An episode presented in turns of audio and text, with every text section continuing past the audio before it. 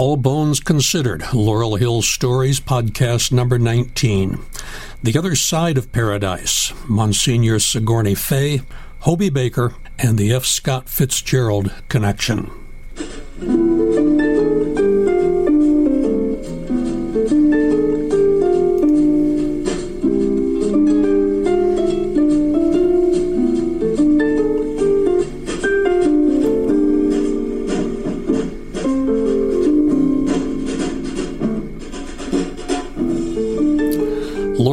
Cemetery is a National Historic Landmark, an arboretum, a sculpture garden, a nature preserve, and an active cemetery in Philadelphia, Pennsylvania.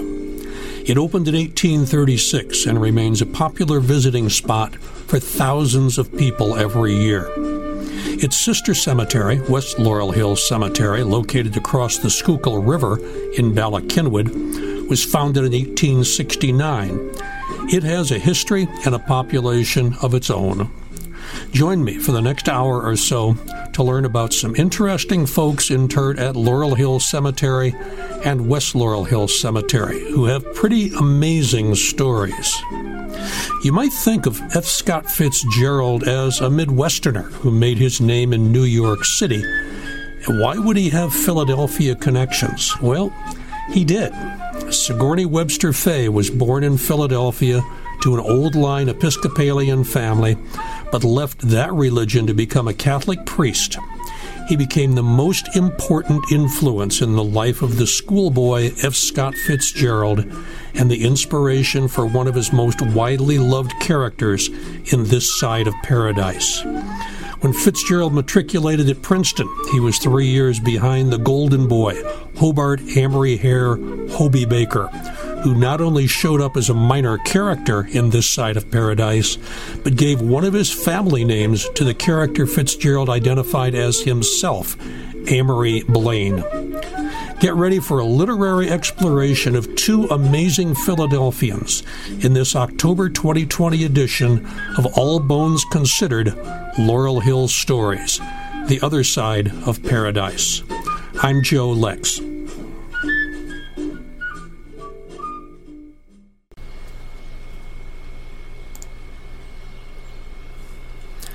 When Susan Weaver was 14 years old, she was more than 5 feet 10 inches tall. She decided that Susan was not a good name for someone so statuesque. Searching for a more distinctive name, she found a character in Chapter 3 of F. Scott Fitzgerald's The Great Gatsby who had a name that she liked. It was Jordan Baker's aunt, Mrs. Sigourney Howard. She took the name and became Sigourney Weaver. Now, it's possible Sigourney Weaver would have been a very successful actress with a less striking name. Perhaps a more intriguing question is to what extent the actual real life Sigourney, whose name Fitzgerald borrowed for his fiction, might have infiltrated and even expanded Weaver's dramatic persona.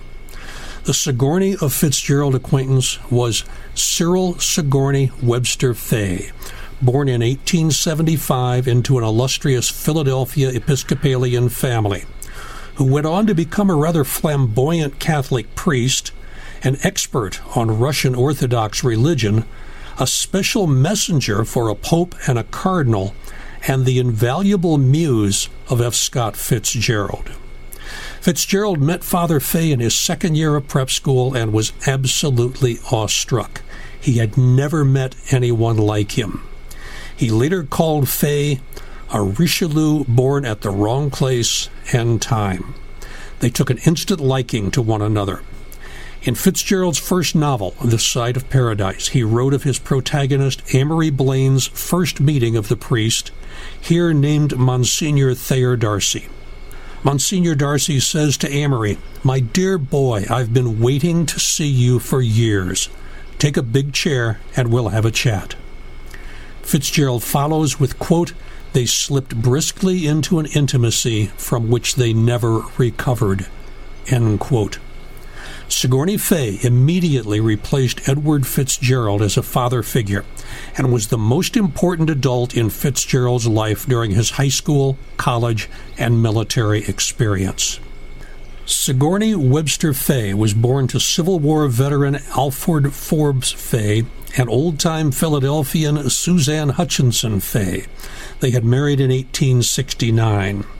He was named for his father's older brother, a Boston businessman.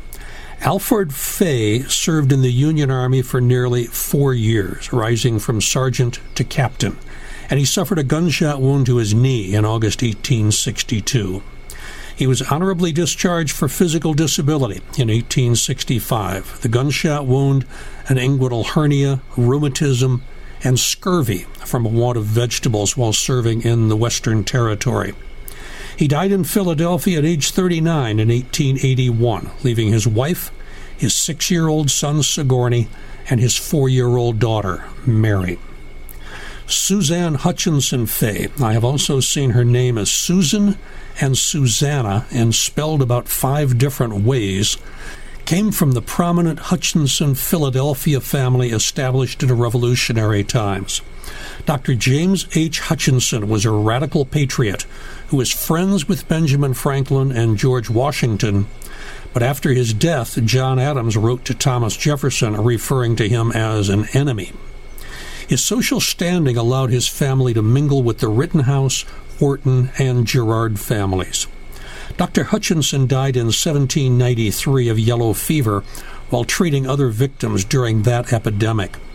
His next several generations became prominent in Philadelphia medicine, commerce, and law, and produced offspring with such familiar Philadelphia names as Biddle, Hare, Emlen, and Pemberton.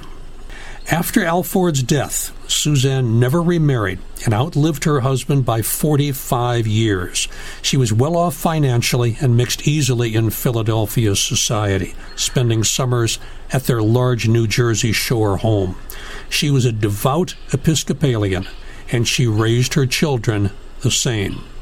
Sigourney Webster Fay attended University of Pennsylvania and graduated in 1897. In addition to his studies, he was involved with theater.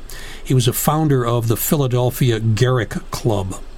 This continued after graduation. I found a review in the May 7, 1899 edition of the Philadelphia Times. It mentions Fay in their write up of a presentation of Elizabethan playwright John Fletcher's The Tamer Tamed. Quote, the cast has been selected with care. Sigourney W. Fay is well known in collegiate circles as one possessing considerable histrionic ability. His impersonation of Mrs. Malaprop in Sheridan's masterpiece, which was given with great success a year or two by the Garrick Club, was received with much appreciation. Mr. Fay has also taken parts in Farquhar's Inconstant and Pinero's Dandy Dick, given also by the Garrick Club. End quote. Fay was noted in this play as playing the role of Maria, daughter of Petronius and second wife of Petruchio. Although it was not uncommon at that time for men to take women's roles, Sigourney specialized in them. Every review I found of a play that he was in said that he played a female role. After graduating from Penn, Sigourney entered the nearby Episcopal Divinity School and studied for the priesthood. He was ordained in 1903 in Fond du Lac, Wisconsin, the most Catholic and conservative of the Episcopalian High Church dioceses. Father Fay was appointed professor of dogmatic and moral theology at Nashotah House in Fond du Lac where he joined a group of Anglican clergymen, the Companions of the Holy Savior. They conducted private daily masses for each priest almost totally according to the Roman rite, using the Roman breviary, Eucharistic vestments, Gregorian chant, and incense. In 1905, Fay went on an extended tour of Tsarist Russia, which awakened in him an interest in the Eastern Church. While at Nashotah, he was considered an innovative, if somewhat frivolous, scholar, a popular, if not always effective, teacher, and an influential colleague and a generous benefactor. In 1907, Fay and other members of the American Oxford movement broke from the Episcopalian Church. The next year, Fay converted to Catholicism and assumed the Christian name Cyril, reflecting his interest in the Eastern Church. Rather than seek ordination as a Catholic priest from Archbishop Ryan in Philadelphia, Fay headed to the Baltimore Archdiocese, headed by Cardinal James Gibbons, America's second appointed cardinal, who sent him to Catholic University for further study. And in June 1910, he was ordained as a priest and was assigned to a parish in Washington, D.C. But he continued his studies at Catholic University, and after two years left his parish to become faculty in sacred liturgy and ecclesiastical Greek. He taught at Catholic University for three years. Father Fay's mother was obviously upset by this change. She had raised her boy to be an Episcopalian, not a Catholic priest. In 1907, the dentist Andrew Swanton Burke had married her daughter, Mary Forbes Fay. That same year, Suzanne moved from Philadelphia to Montgomery Avenue in Wynnewood, followed by the Burkes, who lived nearby. Dr. Burke was a devout Episcopalian. He began holding Vespers in his home. A small Episcopalian congregation grew. Burke's mother in law, Suzanne, encouraged him. The current pastor of the church used the term browbeat to study for the Episcopalian priesthood and made him a promise. She would build him a church when he graduated. And in 1911, the year after Sigourney was ordained a Catholic priest, ground was broken at Montgomery Avenue and Gypsy Lane in Wynnewood for the All Saints Protestant Episcopal Mission Church. The first service was led by Dr. Andrew Swanton Burke on December 3, 1911, just three weeks before he was ordained to the priesthood. The Reverend A.S. Burke died of perforated ulcer in 1919 and was buried in the Hutchinson Fay family lot at Laurel Hill Cemetery. His wife, Mary Forbes Fay Burke, outlived him by more than 40 years and died in 1961. Father Cyril Sigourney Fay, he now used the two names interchangeably, formed many friendships during his years in our nation's capital. Among them was Henry Adams, America's premier historian and descendant of its foremost political dynasty, one of whom had called Fay's ancestor an enemy. Although Fay could not convert Adams to Catholicism, they shared many hours discussing their mutual interest of music of the High Middle Ages. Through Adams, he also met Winthrop and Margaret Chandler. More about them shortly. Fay was too much in demand as a retreat master and a preacher to stay in one place for long. In 1915, Cardinal Gibbons appointed him chaplain and then headmaster of the Newman School for Boys in Hackensack, New Jersey, a prep school founded in 1900 by Catholic laypeople, also converts from Episcopalianism. The founder's intention was to create the equivalent to Groton, St. Paul's, Milton Academy, and others, with the addition of teaching Roman Catholic religious and moral training. It was named for the English Cardinal John Henry Newman, yet another Episcopalian convert to Catholicism. Newman was named a saint of the Catholic Church in 2019. Father Fay may have labored there unknown beyond his students, but for a troubled youth from Minnesota who was doing poorly at St. Paul Academy in St. Paul, not the WASP Ivy League prep school of the same name in New Hampshire. Francis Scott Key Fitzgerald, better known as F. Scott, was born in 1896. He had an overbearing mother and a distant father. He had received a Catholic education and was struggling with his studies and his own identity. His parents heard about the Newman School and shipped him off to New Jersey in 1911 when he was 15 years old. By this time, Newman School had grown from its 1900 census of four students up to 60 boys. And here in 1914, Fitzgerald met the man who would change his life, Father Sigourney Fay, who introduced Scott to a Catholicism he never knew existed. Quote, he made of that church a dazzling golden thing, dispelling its oppressive mugginess and giving the succession of days upon gray days the romantic glamour of an adolescent dream. Fay also introduced him to the writings of Oscar Wilde, good wine, whiskey, and the Whirlwind Society of Washington, D.C. Fitzgerald's biographers describe Fay as a fin de siècle aesthete of considerable appeal. Quote, a dandy, always heavily perfumed. Fay was a man of irresistibly infectious charm who loved to gossip and tell stories which he punctuated with high pitched giggles. Fitzgerald called him the most romantic character I have ever met. Fay essentially adopted Fitzgerald.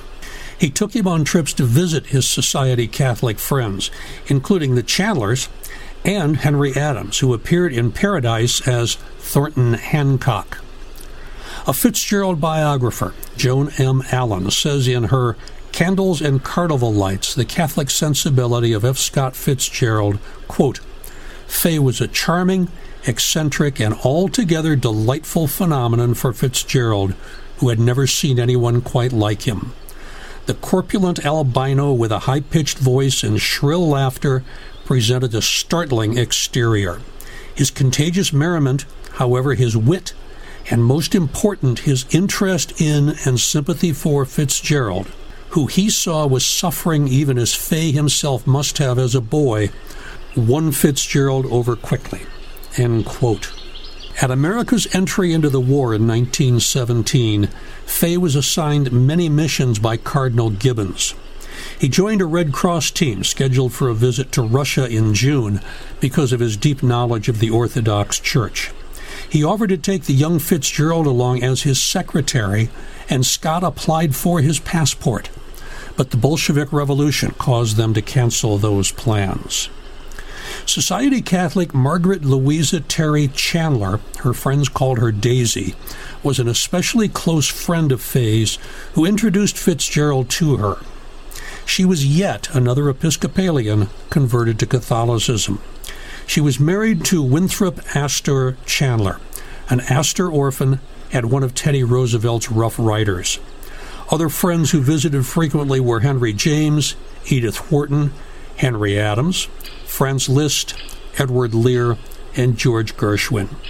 Henry James declared Daisy the only truly cultivated woman in America. In her 1936 autobiography, Autumn in the Valley, Chandler drops names left and right, including Theodore Roosevelt, who was godfather for her eighth and last child, also named Theodore. The boy's godmother was Mrs. Henry Cabot Lodge. Father Fay fit in perfectly among these societal figures and immediately felt at home with the Chandlers and their friends. Daisy dedicates several pages to Father Fay's frequent visits to their country home, Sweetbriar. Quote, he was one of those guests who know how to add a certain zest to the routine of family life, to make the waters bubble and sparkle. He was a learned man with much of the delightful child about him. He combined spiritual with temporal gifts, for he preached admirably and could bring fire from heaven to kindle the hearts of his hearers. But he was no ascetic, and he dearly loved good company, good food, and drink. End quote. She related an anecdote about a plague of army worms that was threatening local crops.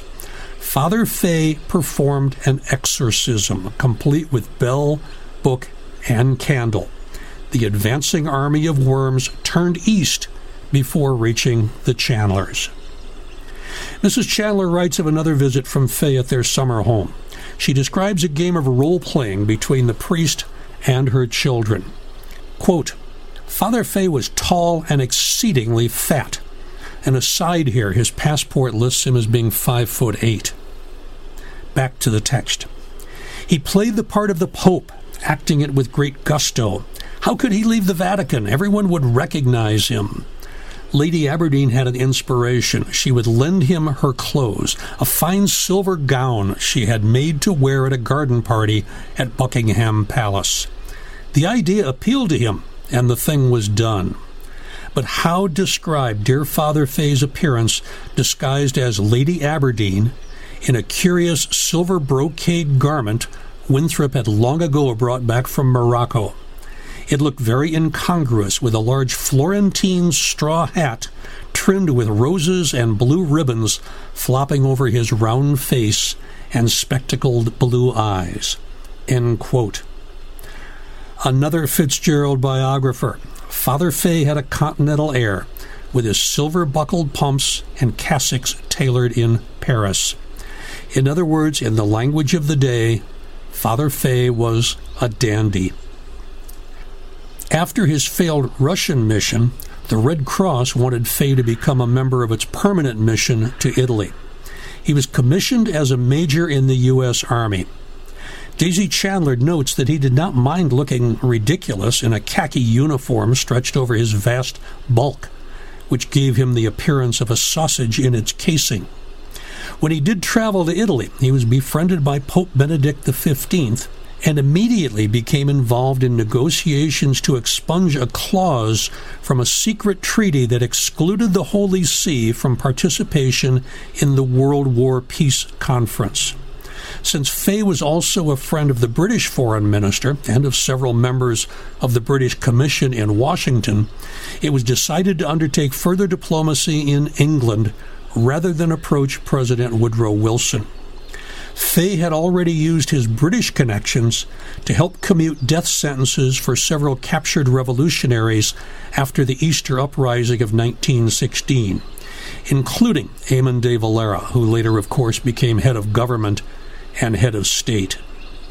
While Fay was overseas in 1918, his friend Henry Adams lay on his deathbed with a single candle burning and kept repeating, Father Fay will come and tell us all things.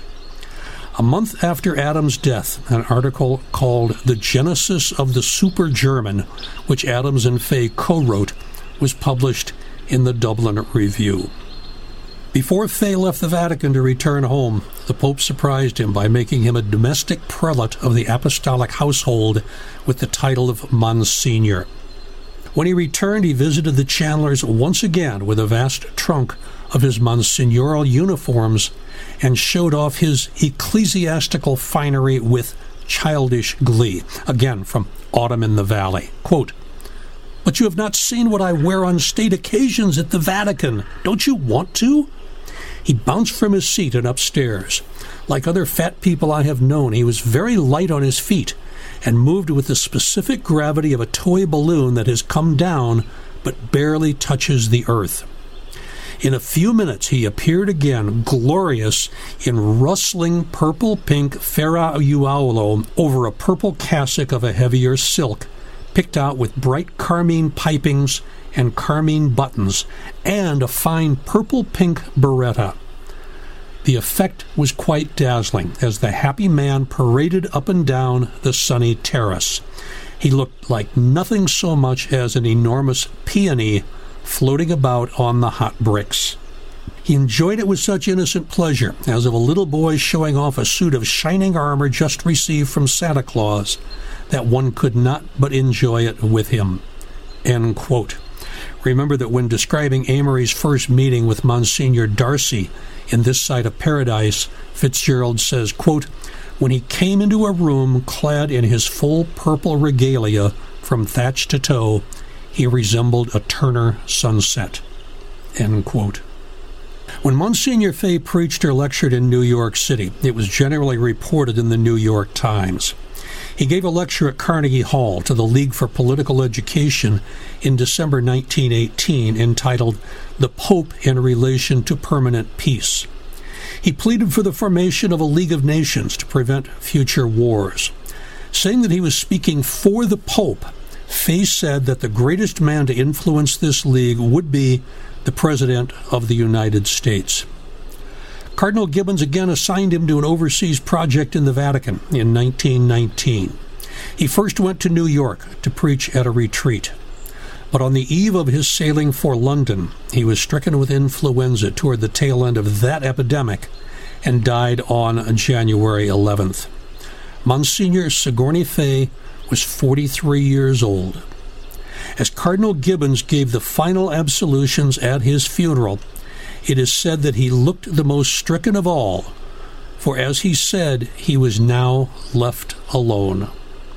His obituary in the Baltimore Sun mentions, quote, prior to his death, advice was received from the English Foreign Office that the king wished to receive him. Later, Monsignor Fay was to have preached at Manchester, Leeds, and other great labor centers. The obituary did not mention whether he was buried in his monsignorial purple pink finery. Fay was buried in the Hutchinson Fay family plot, Section K, lots 1 through 4 at Laurel Hill Cemetery, four days after he died. A collection of his sermons and writings, The Bride of the Lamb and other essays, was gathered and published in 1922. Father Fay and Fitzgerald had developed an intense relationship, and after the Newman School experience, they wrote long, deeply revealing letters to each other for the rest of the priest's life. Fitzgerald went on to study at Princeton, where he encountered senior Golden Boy Hobart Amory Hare Hobey Baker, who died in 1918 and is interred at West Laurel Hill Cemetery. See part two of this podcast. When Fitzgerald published This Side of Paradise in 1920, it was dedicated to Sigourney Fay, misspelled. The main character, Amory Blaine, was based on Fitzgerald himself, taking one of the family names of his sports hero, Hobey Baker. The godlike football hero Allenby was based on Hobey. And the character of Monsignor Thayer Darcy was unmistakably Monsignor Sigourney Fay. Darcy even lived in a palatial mansion on the Hudson, almost identical to the home of Daisy Chandler. Many of the letters in the book between Amory and the Monsignor were practically copied word for word from letters between Fitzgerald and Fay. The Fay influence even carried over to Fitzgerald's 1925 book, The Great Gatsby, with Mrs. Sigourney Howard and of course the attractive, shallow, self absorbed debutante Daisy Fay Buchanan, named for Daisy Chandler and Sigourney Fay. The Newman School closed in 1941, and its records have been lost. Most of the Fay Fitzgerald letters, which Father Fay frequently signed Fay Fitz Sr., were burned by Fay's mother after the Monsignor's death, along with all his other private papers. After Fay's death, Fitzgerald expressed his passionate grief in a letter to a mutual friend. I can't tell you how I feel about Monsignor Fay's death. He was the best friend I had in the world. I've never wanted so much to die in my life. Father Fay always thought that if one of us died, the other would. The strong affection and extravagant grief the 22 year old Fitzgerald felt for the 43 year old priest were evident. He wrote in this same letter that he was now, quote, nearly sure I will become a priest, end quote. Fitzgerald, of course, did neither. He did not die, and he did not become a priest. One question often asked was Sigourney Fay gay? He was certainly effeminate, or as it was known then, a dandy, with his high pitched shrieks, his clouds of perfume, and his frequent apparent joy in wearing women's clothing. I have read arguments on both sides. When Gore Vidal reviewed the notebooks of F. Scott Fitzgerald and correspondence of F. Scott Fitzgerald in the New York Review of Books in 1980, he commented that, quote, pederasty was very much in the air at Newman's school. Fitzgerald's primary biographer, Matthew Bruccoli, acknowledges questions about Fay's sexuality, but suggests that, quote, if Father Fay was a homosexual, as has been asserted without proof, Fitzgerald was presumably unaware of it, end quote. Fitzgerald gave him the benefit of the doubt, again from Paradise. Quote, he was intensely ritualistic, startlingly dramatic, loved the idea of God enough to be a celibate, and rather liked his neighbor. According to his biographers, Fitzgerald himself was homophobic, but men, gay and straight, were drawn to him. Even the hyper-masculine Ernest Hemingway wrote about Fitzgerald's, quote, delicate, long lipped Irish mouth that on a girl would have been the mouth of a beauty. The mouth worried you until you knew him, and then it worried you more. End quote. A line from this side of paradise explains Fitzgerald's opinion about Ivy League schools. Quote, I want to go to Princeton. I don't know why, but I think of all Harvard men as sissies, like I used to be. End quote. In 1921, Susanna, that's the way it was spelled, H. Fay, sent a large donation to the Basilica of the National Shrine of the Immaculate Conception in Washington, D.C., that paid for one of the crypt church's special chapels venerating her namesake, Saint Susanna, a Roman martyr who was beheaded in about 295 AD. She dedicated it to her son, Monsignor Sigourney Fay. The story of a Protestant gift to a Catholic worship center warranted newspaper coverage in the 1920s. Sigourney Fay deserves his own biography and possibly even a one man play. I read several articles about his influence on Fitzgerald. I saw no mention of the influence on him from his family or his time as an actor at Penn performing mostly female roles, or the effect that his death had on Cardinal Gibbons, and very little about his friendship with Henry Adams. In 1998, after three years researching Fay, historian Morris MacGregor wrote, By now, I have found hundreds of documents in scattered archives, enough to outline the main events in Fay's life, the always important who and what of the story, but alas, nowhere near enough to deduce causation, the vital why of Fay's actions. This remains largely elusive. Whole portions of his life still remain blank. Unfortunately, MacGregor died a few years ago, never having completed his biography of Sigourney Fay. I can't pretend that I can add anything to the scholarship on this larger than life character. I would propose one possibility for people to investigate, though. In their first conversation in paradise, this dialogue occurs. I was for Bonnie Prince Charlie, announced Amory. Of course you were. And for Hannibal. Yes, and for the Southern Confederacy. Blaine and Darcy, therefore Fitzgerald and Fay, had a mutual respect for underdogs and lost causes. Why would an over refined son of Philadelphia society explain sympathy for the Confederacy? Maybe his burned letters would have revealed his feelings. But I can't help but think it might have to do with his distant relative, General John C. Pemberton, a Philadelphia gentleman who fought for the South during the Civil War and lost at the Battle of Vicksburg to Ulysses S. Grant. Pemberton is buried in Laurel Hill Cemetery, in the south section, of course.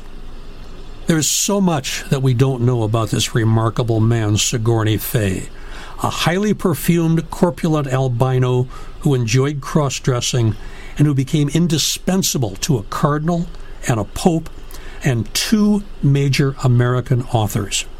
I think it is safe to say that F. Scott Fitzgerald, as we know him now, would not have existed without the guidance and affection from Monsignor Sigourney Fay. There is the possibility that, with his name, connections, and especially his personality, Fay might have eventually been named an archbishop or even a cardinal of the Roman Catholic Church. Instead, he's been a resident at Laurel Hill Cemetery for more than a hundred years. I'm going to be talking with another of the tour guides from Laurel Hill Cemetery, Paul Vartan Sukiasian, uh, who is, has a special interest in Hobey Baker. Paul, welcome. Thank you very much. Tell me, well, how did you develop this interest in Hobey? Well, my involvement with Laurel Hill and West Laurel Hill goes back to when I was really young, actually when I was in high school. Um, back then, I wasn't able to drive, so I was visiting them virtually through the website findthegrave.com. And it was always interesting to see who's famous listed there at these different cemeteries. And I've got ancestors buried at West Laurel Hill, so I always felt kind of tied to it. So I remember seeing Hobey's name, but it didn't really strike me too much. I didn't do any research into him at the time.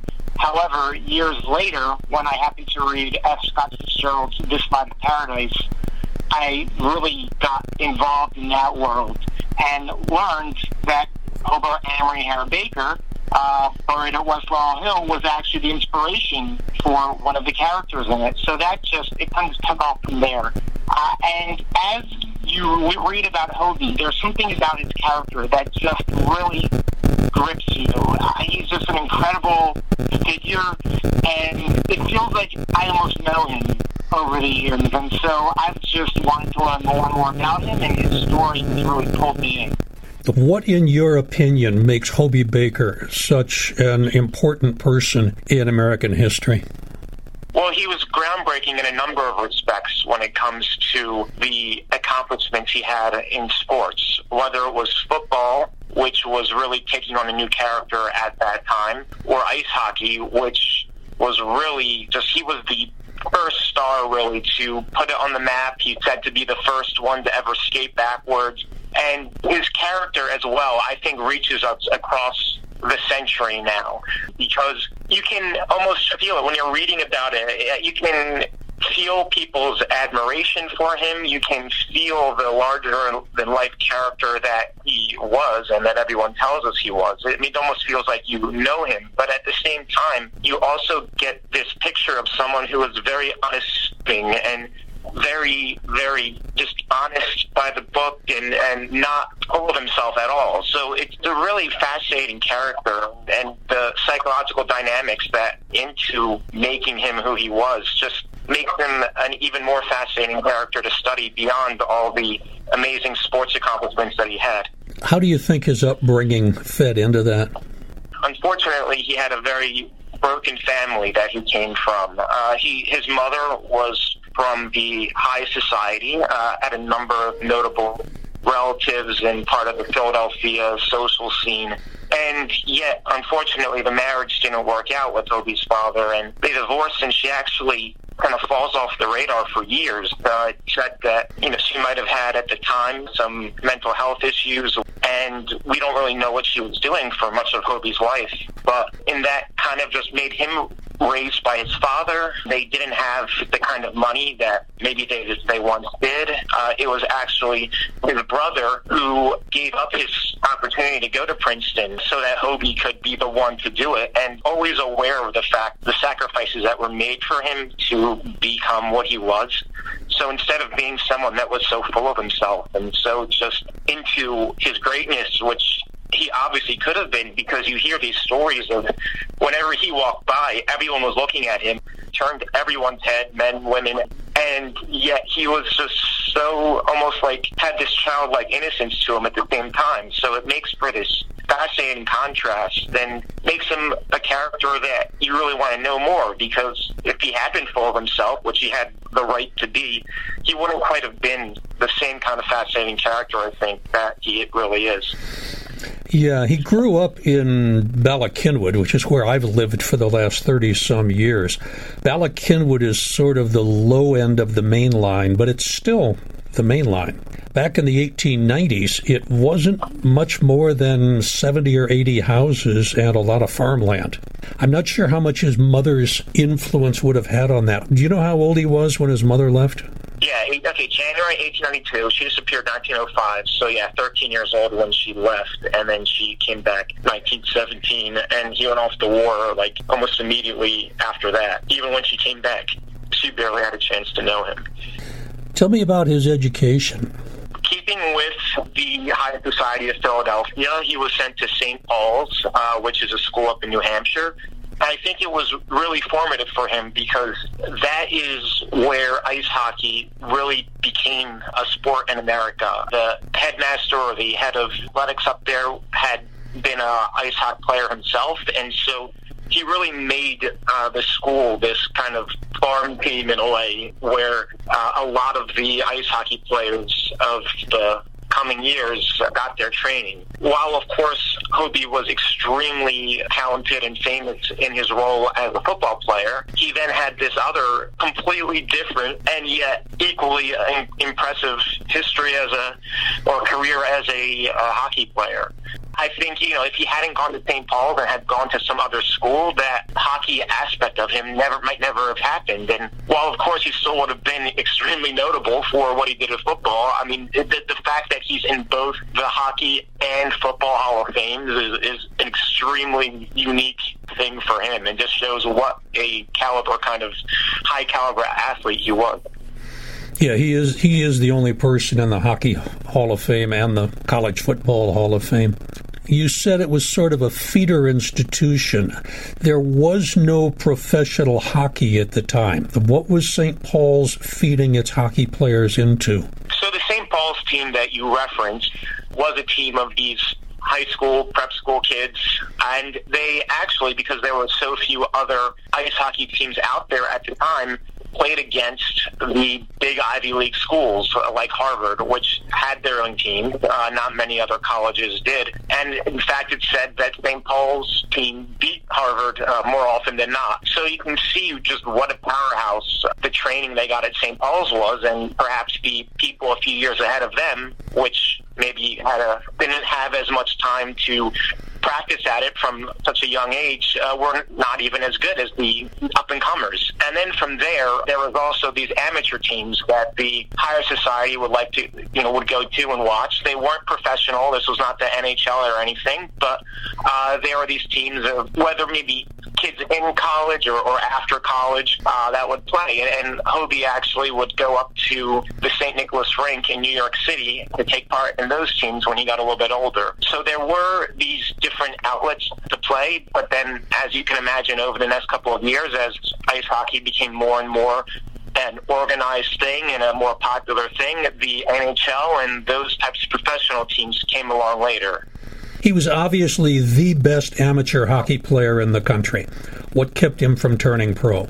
Yes, and this is what also makes Hobey's story so rare, in my opinion. He was someone who was so into the doing things by the book and by the moral way and the proper way of doing things that he would not allow himself to go pro. He did not believe in playing sports for money. He believed in the love of the game and doing things properly.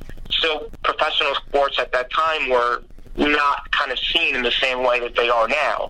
So it's kind of this degree of tragedy in his story because, as you can imagine, someone who was on the top of everything through his formative years then finishes college and he has no options of where to go. There is nothing created for him at that time that would allow him to keep going as an athlete. What he was supposed to do now was all right, you've had your fun, you've had your time doing that. Now it's time to go to Wall Street, get a job like everyone else in your level of society, or you know, run your business. But that's not what Hobey was about. He was an athlete at heart, and to have reached the pinnacle of what existed at the time and then have nowhere else to go is left him feeling really bereft and empty. And I think a lot of people can associate with that to one way or another, where, or even, you know, you've had those good times and now there's you kind of settle into this monotony. Uh, but he was made for so much more. But there, there just wasn't the platform for him, and he wouldn't go pro. So that was it. Yeah, while you were saying that, I had Bruce Springsteen's glory days running through my mind. exactly. that is that is the case with so many high school athletes and college athletes. That is the pinnacle of their life. And yet, of them had invented skating backwards and doing other things. I mean, he was on a whole other level. He wasn't just the popular quarterback. I mean, he was everything when it comes to sports. And so, I mean, it's really, if anyone deserved another act, it was him. And so, while he was able to play with the St. Nicholas rink teams and such, like I mentioned, there was just nothing beyond that for him. He's in the College Football Hall of Fame. What did he do to earn that? Well, they would describe him in these Princeton games as just having this grace on the field that nobody else had. He was able to dodge and dart around people. And this was a time when the rules of football were really changing. Going back to 1905, President Theodore Roosevelt, who was the rough and tumble president that was really into turning your boys into men, for, and you know he was certainly not shy about this type of what was yeah. a pretty brutal game yeah. at the time, and it still is. But this was ten times worse. Yeah, he this actually, was. Uh, this was the whole, yeah, the whole philosophy of muscular Christianity, which had developed in the late 19th century. Exactly, but the problem was this was kind of a free for all. They didn't have rules. People were punching, and there was very little ball throwing because they only had to go about five yards for a first down. And so what we'd have are the two lines colliding on the line of scrimmage constantly, and they would have these just pile-ons, and sometimes when they'd get up, someone would be dead at the bottom. So it was really becoming uh, an emergency. And so Theodore Roosevelt, to save the game, said we need to do something to kind of make this a little bit less dangerous. Though it said the next year they actually had even more deaths on the field. But then by 1910 or so, they had finally codified new rules because there was another case of multiple people dying and it just being too bloody and messy for people, and there were a lot of people that wanted to end the institution. So 1910, new rules came in to make it a little bit less in your face like that, and Hobie started playing right after that. So he was the very beginning of this newer hopefully a bit safer football, and yet he didn't wear a helmet ever. So they describe his blonde hair sticking out on the field, and everyone just watching it as he rush and dart and dive around people uh, in a way that no one had really seen before. So everyone was just all eyes on him when it comes to his football prowess. Yeah, I read that in addition to being a runner, he was a drop kick expert, and he also specialized in kick returns. He would gauge where the ball would be. He would stand further back and get a running start and catch the ball on the run and take off down the field. And what's really interesting is in this age now where every single person on the field has their very specific role.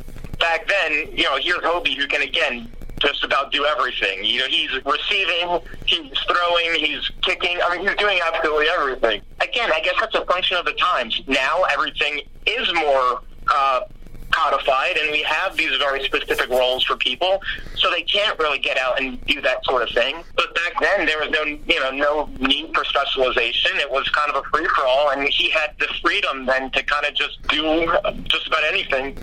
Tell me more about Hobey's athleticism. Well, some of the things that he was known for was he apparently put on roller skates one time, and within five minutes, were doing all kinds of tricks. And I'm sure, of course, his prowess in the ice uh, helped with that. But again, this is a, a different type of mode, and he didn't didn't take any time to just be doing all kinds of tricks on it. He also was known for being able to walk up a flight of steps on his hands, which is no mean feat. So again, I mean, just people in the years to come, you know, after him, as they were thinking back on what he was and what he meant to them, uh, we get all these stories of just these incredible things he was doing on the field and off the field that just gives us a picture of an effortless athlete.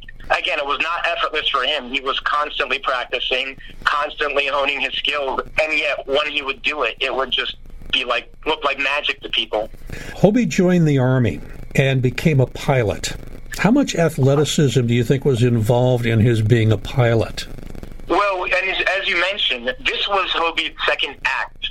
So he had this period after Princeton of having to just kind of work the day job, and he was really kind of, I think, glum about it and kind of down the dumps because this was not the life he had envisioned. And after all that excitement, who can imagine just settling into this office routine, and especially when you're one of the greatest athletes that ever lived. So when the U.S. entered the war, this created a new field for Hobey to be showing his skills on, and he immediately was just so enthused to, to sign up. Also, when we're thinking about him as a pilot at that time, we have to remember that that was the most dangerous and daring of all the positions because planes were just being used in battle for about the first time. This and, and planes were way in their infancy. So it was essentially seen as like sitting on an engine or a rocket, so to speak, with very little other abilities.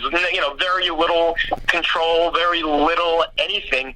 It was extremely dangerous. And so the type of bravery that it took for the men that did get into these planes is just off the charts. And yet, for an adrenaline junkie like Hobey probably was, you can imagine what that would do for someone like that. He has his chance to chase these thrills again that he got on the field. So, I mean, I, that's exactly kind of, I think, his history of an athlete went right into that. And then obviously you would imagine needing to have a great more deal of strength and control than maybe a pilot would today because these things were such prehistoric, so to speak, planes that had very little control and were extremely dangerous.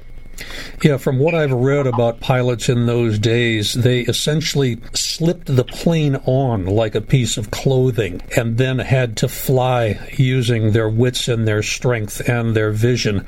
They had absolutely no instrument help. It was all guts and strength. Was he an ace? Did he have any kills?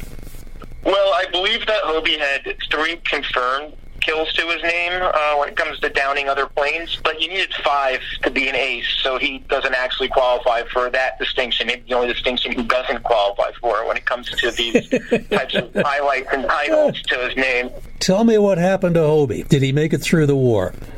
Well, uh, depends how you define that. Uh, he did make it to the end of the war but the whole mystery, and there are a lot of mysteries surrounding Hobey. For someone that we know so well in the sports field, there are so many unresolved questions that we don't know uh, about his life and, and his personality, especially. So uh, in December of 1918, December 21st or so, it was almost it was about time for him to head back home, which you can imagine he was not happy about. He, just, you know, suddenly this second act of amazing feats and, and ways to distinguish himself was ending and he had to go back to that old life.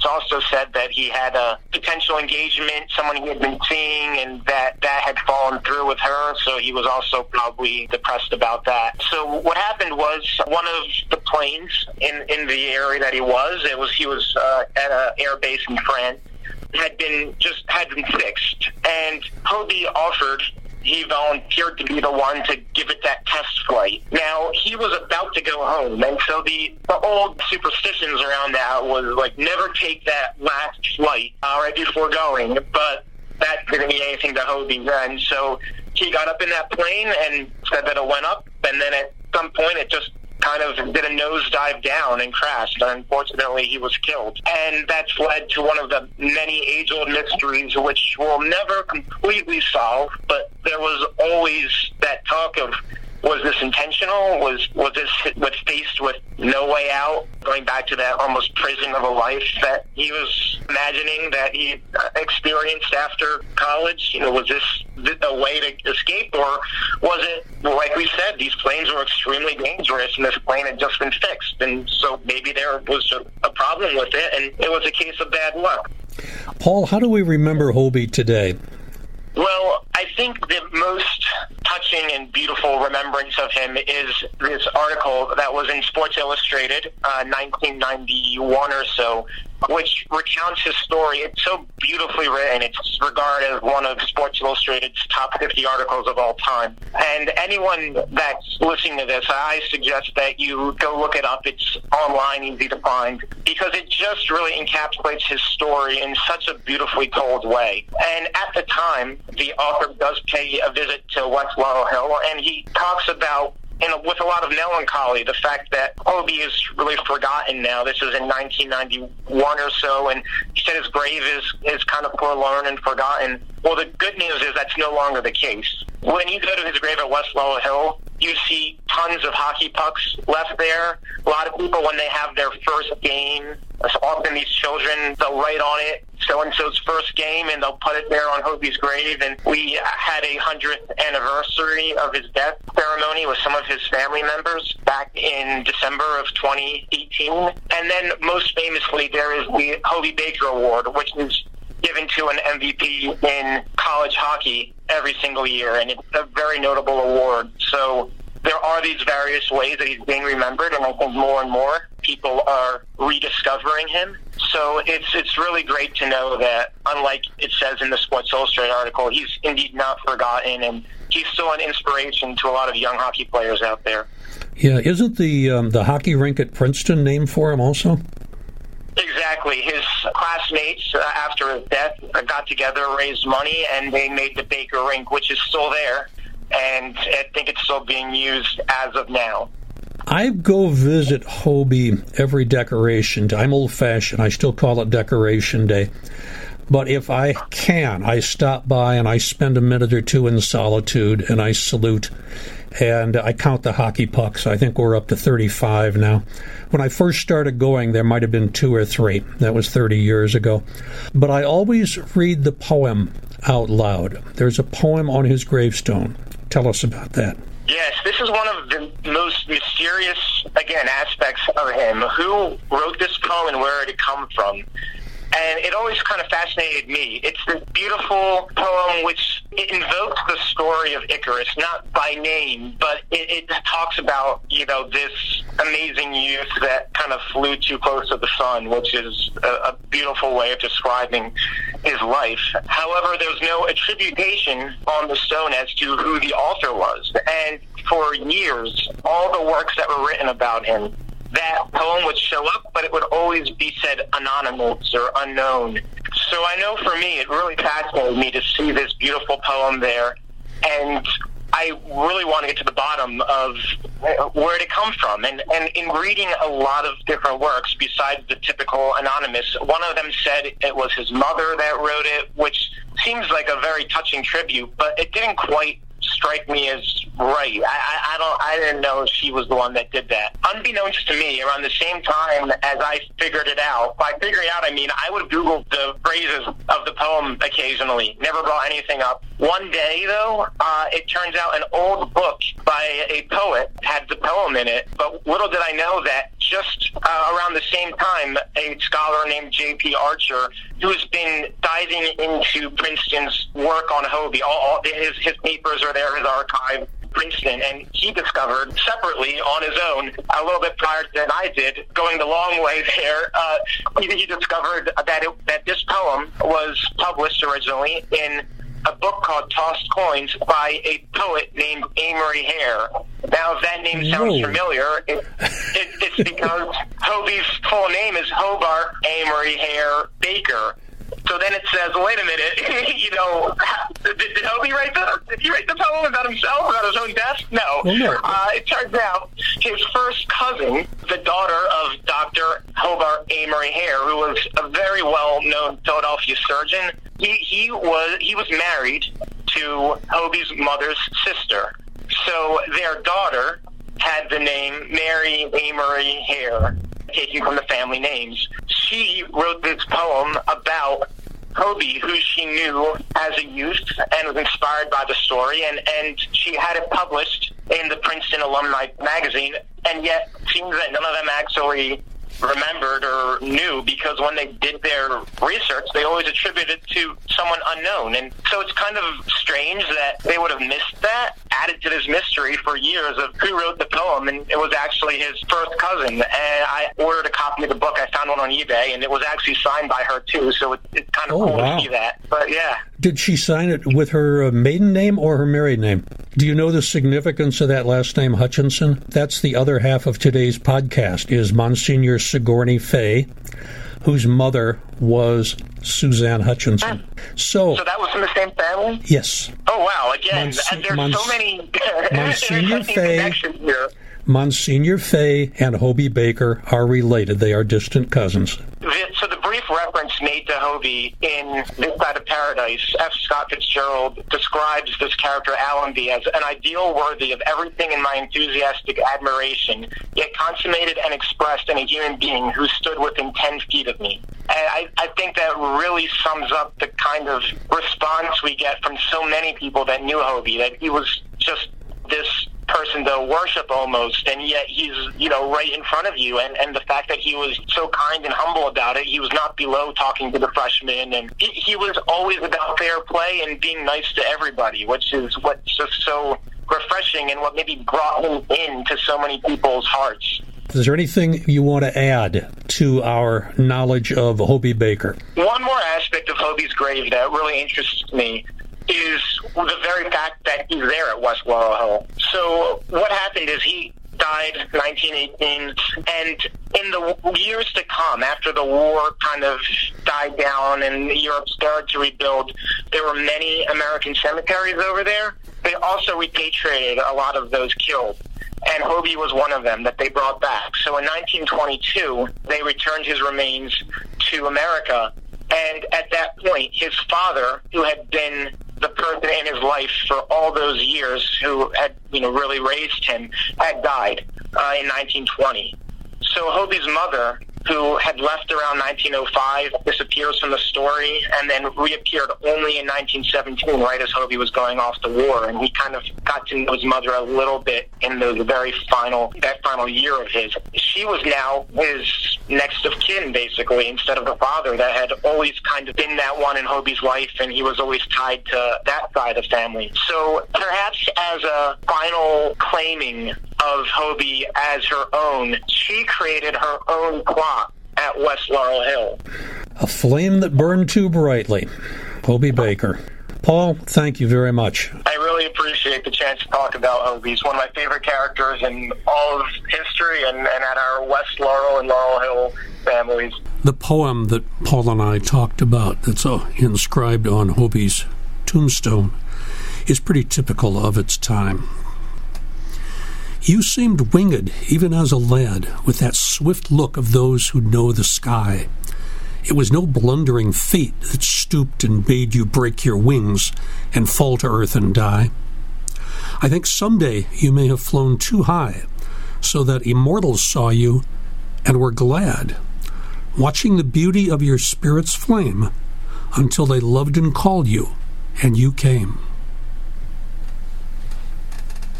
Well, the decision has been made. The Cemetery Museum at the Gatehouse of Laurel Hill Cemetery will not reopen this calendar year.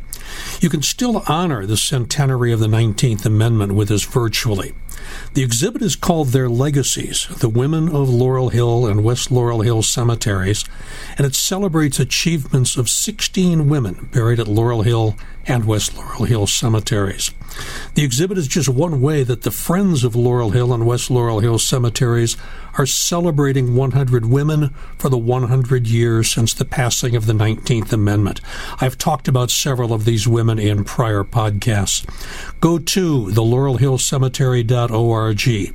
Click on the Visit drop down menu. Scroll down to Online Exhibit for your own PDF copy of the exhibit. It's free but donations to the Friends of Laurel Hill and West Laurel Hill cemeteries are greatly appreciated. Next time in the November edition of All Bones Considered Laurel Hill Stories, celebrate the Marine Corps' 245th birthday on November 10th. Tun Tavern here in Philadelphia is considered their birthplace. I will tell you about Levi Twiggs, a 34 year veteran who was killed at the halls of Montezuma.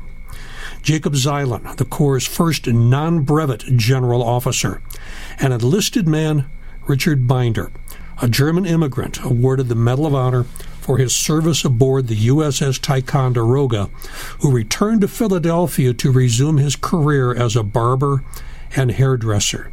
Next month on Send the Marines.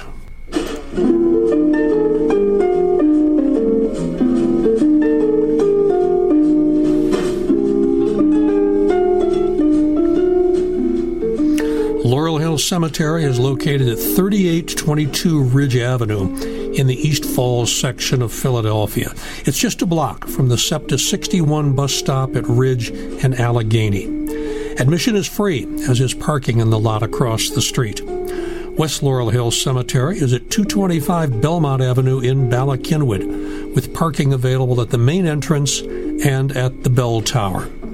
Both Laurel Hill Cemetery and West Laurel Hill Cemetery are open from 7 a.m. to 7 p.m. from May to October and 7 a.m. to 5 p.m. November through April. We welcome dog walkers, bike riders, photographers, bird watchers, nature buffs, and strollers, both the two footed and four wheeled variety. And we are open for tours again if you're willing to wear a nose and mouth cover and stay six feet apart from everyone who is not a family member, check out some of the upcoming tours. If you're still not ready to show up in person, we are also doing virtual tours. Find out more at thelaurelhillcemetery.org or westlaurelhill.com. There's something else to satisfy your curiosity laurelhillcemetery.blog, where you can read even more about interesting people. And if you follow us on Instagram, you'll get a daily reminder of our inhabitants and activities. And once you've fallen in love with these hotspots, become a friend of Laurel Hill and West Laurel Hill, and you will have the opportunity for several members only special tours conducted each year. They may be cemeteries, but they are a couple of the liveliest spots in town. I'm Joe Lex, reminding you to keep body and soul together until next time on All Bones Considered Laurel Hill Stories, where the plot thickens. Stick around if you want to hear my references for this show.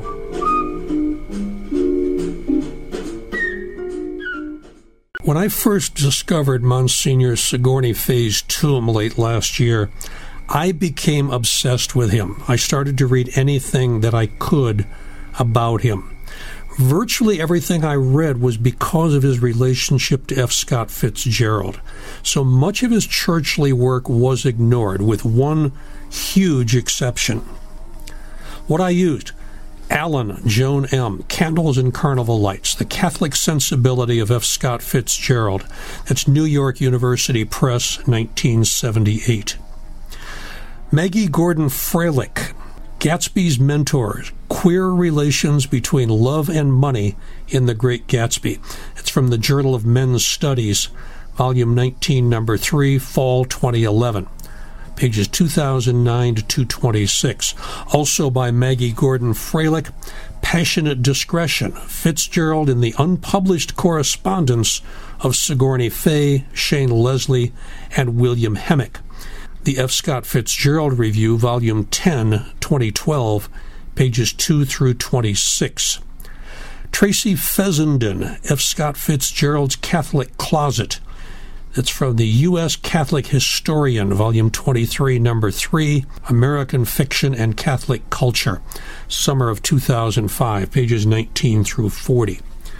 Then, of course, Mrs. Winthrop Chandler, Autumn in the Valley, published by Little Brown and Company, Boston, 1936. And Stephen Schmalhofer, widely beloved, The New Criterion, February 25th of 2020. But the best by far to read about Fay's work for and with the church is Morris MacGregor. Sigourney Fay, God's Happy Gadfly, in the Catholic Historical Society of Washington newsletter, July September 1998, pages 3 through 10. It is not available online. I did get a PDF of it from the archives of the Catholic University of America. If you want a copy of this, email me, joe at joelex.net, and I will send it to you. It is fascinating reading. The definitive Hobey Baker article is found in the online archives of Sports Illustrated magazine. Search for A Flame That Burned Too Brightly by Ron Fimrite, F I M R I T E. As Paul pointed out, it's a terrific read. It's what turned me on to Hobey Baker 30 years ago. Actually, Hobey's Wikipedia article is excellent also. I admit I was not impressed by the Baker biography I read, Hobey Baker, American Legend, by Emil Salvini. I really didn't learn anything new. I'm Joe Lex. Thanks a lot for listening. Until the next time we meet, stay safe, stay well.